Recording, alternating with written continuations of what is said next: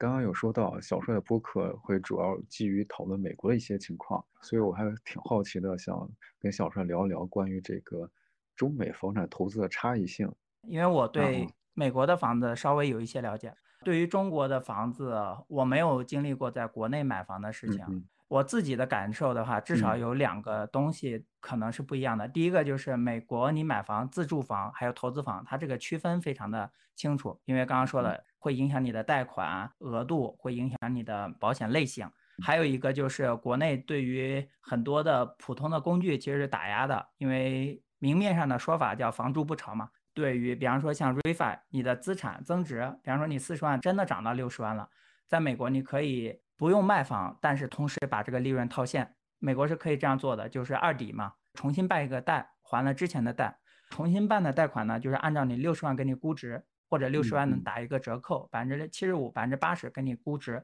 之后，把你的增值部分的开销的，把现金返还给你，所以说你就相当于没有卖房的情况下，房子还是你的，你把这部分利润套现了，将来如果涨到一百万，你再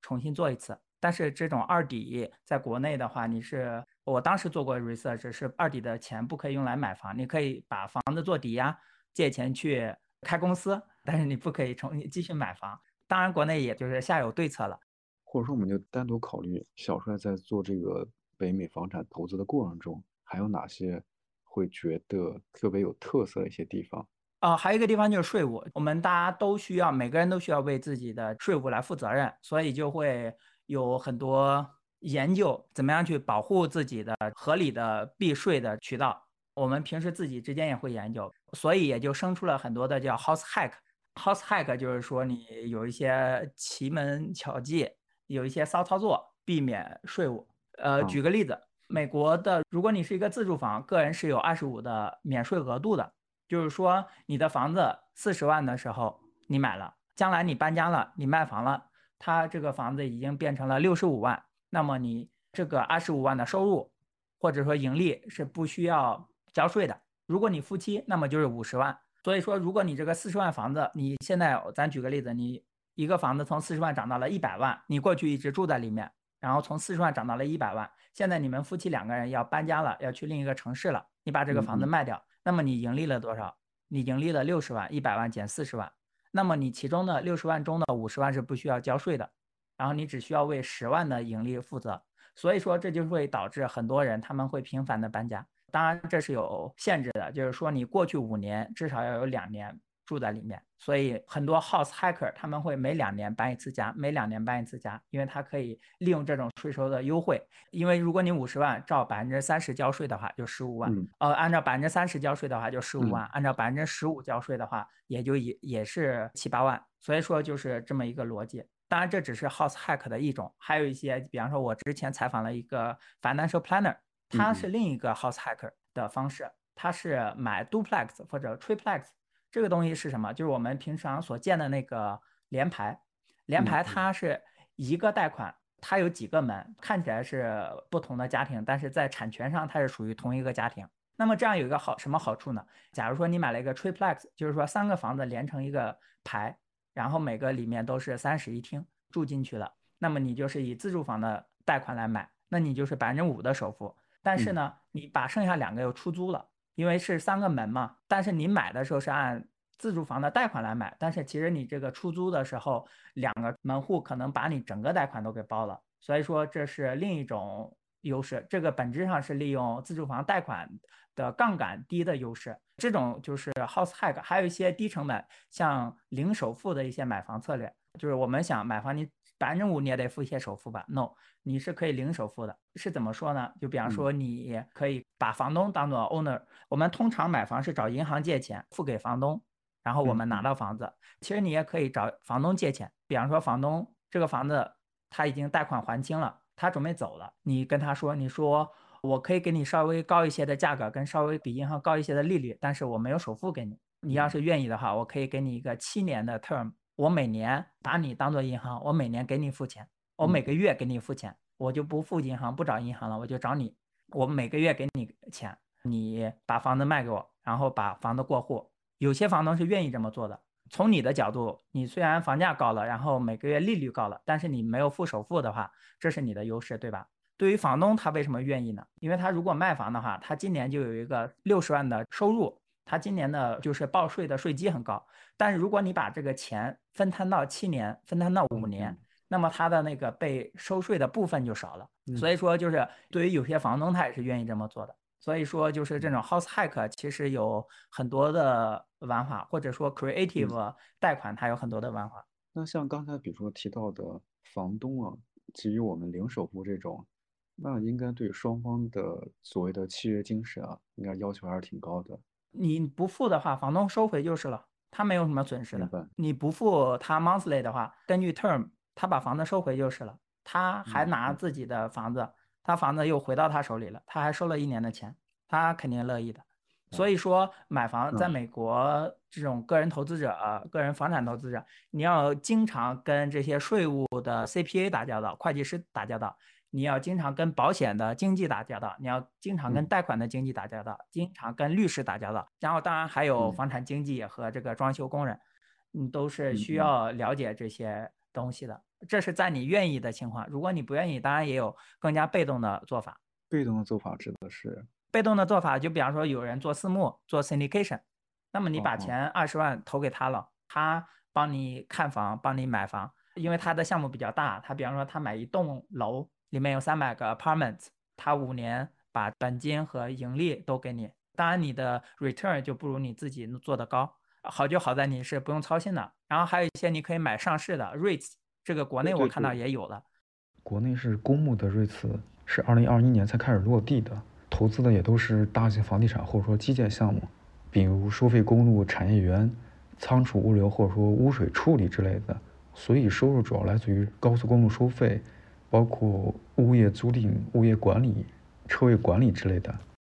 对，美国有很多上市的 REITs，有很多年的历史，你可以看它的过去的 track record，你可以看它过去的业绩，选择买它。像 REITs、像黑石，或者说一些其他的房产的 REITs，，他们做了很多年，有的专攻医疗的，有的专攻，比方说医院的土地，专攻一些，比方说卖场，有的专攻一些就是住宅，然后有些专门做那个，比方说 data center 也会作为 REITs，，就各种各样的。买 REITs 就更接近于买股票了，所以就讲到投资不可能三角嘛，要这个安全、收益、流动性。所以就是像 REITs 和你这种个人投资，就是在光谱的两端，你牺牲了一个，获得了另一个。自己做的那个房产投资那一块，我感觉还是会挺有意思的，因为它听上去其实也是一个涉及到多学科、多领域吧，比如说法务、财务，甚至刚刚提到就是和装修相关的。对，而且做长租、做中租、做短租也都非常不一样。有长租，就是你买一个房子，跟人签一年合约，明年续约，在后年续约。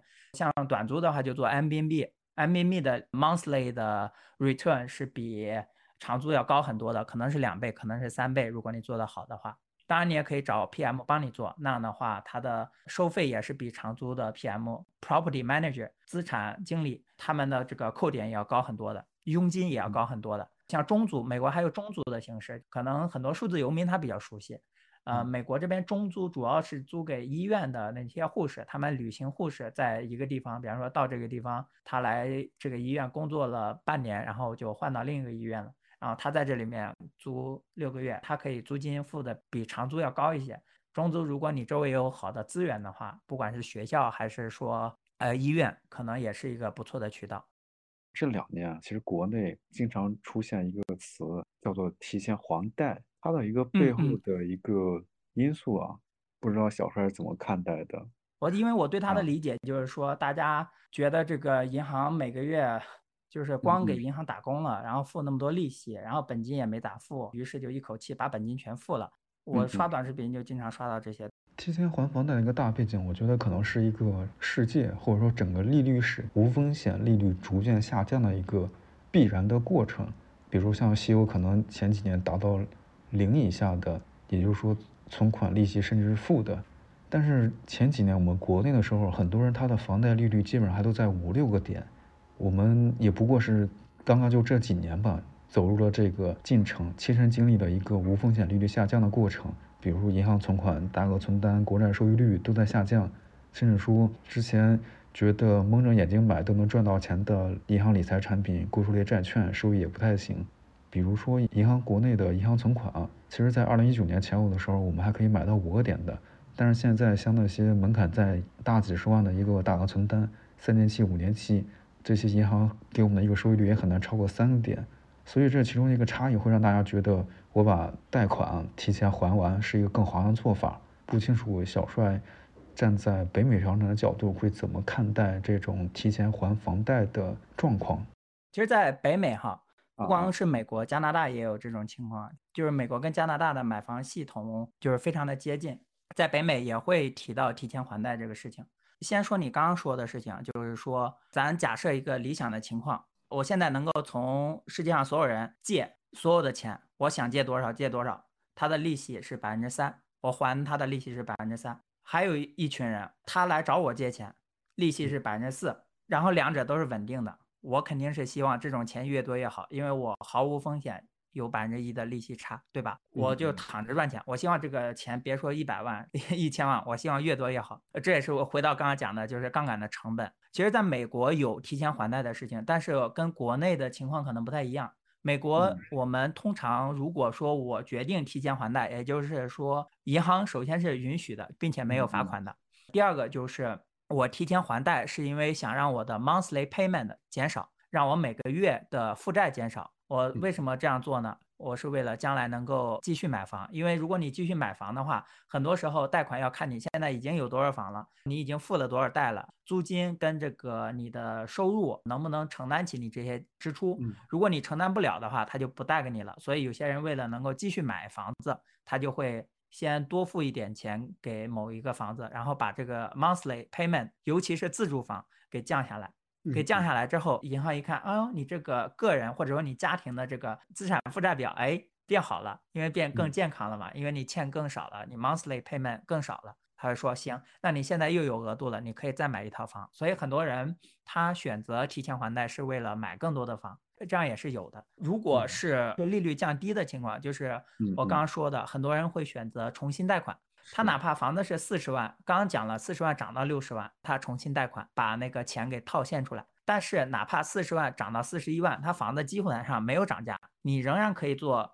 refinance 二 D。为什么呢？因为你当时买房的时候是百分之六的利息，呃，现在因为美联储无限 QE，你的房贷利息只到了百分之二。所以说，你就单纯这一项，你就可以省很多钱。你借一个新的贷款还旧的贷款，所以说这样也是许可的。所以很多人是为了开少的，把钱拿出来做重新贷款。有的人就单纯为了享受低利息，他也可以做。从我的角度，我如果银行不给提前还贷的话，我觉得是非常无耻的。听上去啊，国内和国外的这个在银行、在房产，确实还有很多差异性比较大的地方。最后，其实还是想跟小帅再闲聊一下。因为我们的节目的主旨啊，其实就是关于提前退休和财务自由的，所以说也想问小帅有没有自己的一个退休计划？嗯，又是如何看待财务自由这件事的？就是我们买股票、买房子都不是目的，它只是手段，理财只是手段，就是财务自由或者说人生自由是目的。我们希望有一天我们有很多的时间去做我们想做的事，我们有很多的钱去。做我们想做的爱好，有很多的时间可以给家人，可以给孩子，不用再去被老板压迫，不用再去为各种事情的事情压迫。我可以见我想见的人，然后不想见的人，我可以说 no。我们想要的其实是自由，不管是买房子、买基金，它只是手段，让你更有钱，或者说副业搞钱。我们的长期目标是我们希望达到一种自由，也就是有更多的时间做我想做的事。我自己现在就是把我的资产更多的从股票转移到房子上面，多买房子。之前有做过一期在《Buy Borrow Die》里面做过一期播客，叫“工作是必要的，但是打工不是”，就是你为老板卖命，成为老板的人力杠杆不是一件必要的事情。但是我们人生在世上做一些工作是必须的。不管是对自己家庭有益的事情，对自己孩子有益的事情，对自己有益的事情，对周围邻居有益的事情，对社会有益的事情，我觉得工作是必要的，但是打工不是。是的，其实我也是去年忽然想明白的，因为当时深圳有个朋友对我发出了灵魂拷问，他说：“当你财务自由了，想去做什么？”然后我发现，即使说我财务自由了，那我想做的还是现在在做的一些的擅长的事情，并且能收获到正反馈的。比如说啊，写内容、做科普、做人身险业务、做财务规划之类的。同时想明白了，其实还有一件事儿，就是不上班不代表不工作。人可以不上班，但是不能没有工作，因为没有劳动或者说工作带来的创造价值的那种意义感，人其实很快就会衰老和抑郁。最常见的，比如说退休老人不找点事情干，很容易就会感觉到空虚乏味的。或者说再拿我之前看到例子啊，易道创始人周航，他其实和我们很多人一样，人生梦想就是四十岁退休，赚到足够多的钱，可以什么都不用干，就养老，就就娱乐，就玩儿。但是当他二零零三年真的就财务自由的时候，却陷入一个很大的恐慌。每天早上醒来的时候，就是不知道今天该干嘛。最难受的时候，他还要去看心理医生。再补充一个有意思的故事啊，所以二零一四年后来啊，极客公园创始人张鹏，包括后来鼎鼎有名的张一鸣、傅盛、周航，他们一起去拜访马斯克。马斯克在聊天的过程中说了一句特别。装的一句话，他说：“我从来没觉得电动车是个好机会，我其实一直觉得做特斯拉的失败率比成功率大得多。我只是觉得这是应该要做的事情，而且我不想苦等别人来实现。”他们一伙人啊，聊完从马斯克办公室出来的时候，当时刚刚完成美国上市的猎豹 CEO 傅盛说：“嗯，咱们还是要再做些更有意思的事情。”周航也说到：“一想到人生还可以做好多真正想做的事情，就觉得好带劲儿。”他这时候的。这个干劲儿啊，和当时财务自由之后没事干、天天抑郁的状况是完全不一样的。这也是我后来在很多地方贴的一个 slogan 的来历：一起做更有趣的事情。就像乔布斯说的：“你只能在回顾的时候将点点滴滴串联起来。”所以，我们必须相信这些片段会在你未来的某一天串联在一起。过去的这些思考问题，可能平时都在日常的工作和生活中发酵。但是忽然有一天，对我来说就串联起来了。那我为什么不现在去做呢？无需自由，我才去能去做自己喜欢的事情。而且相比于把不可再生的时间贡献给上班，贡献给老板换来一笔现金，我把时间投入在积累自己的品牌、客户和作品上，长期来看反而是更划算、更稳定的一件事情。所以我后来和好多同学朋友交流起，他们经常会谈起。上班工作过程中的很多不愉快的事情，我会发现自己其实还挺幸运的，既可以通过自己的专业，也就是当时很多同学都不看好的保险业专业，然后又可以通过自己感兴趣的内容，甚至能时间地点自由，通过经济服务合理的恰饭，我觉得这属实真的还是一种幸运的。非常感谢小帅的到来，给我们介绍了很多精彩的关于北美房产投资过程中感受到的杠杆风险和复利的一些故事以及技巧。哎，谢谢谢谢子君的邀请。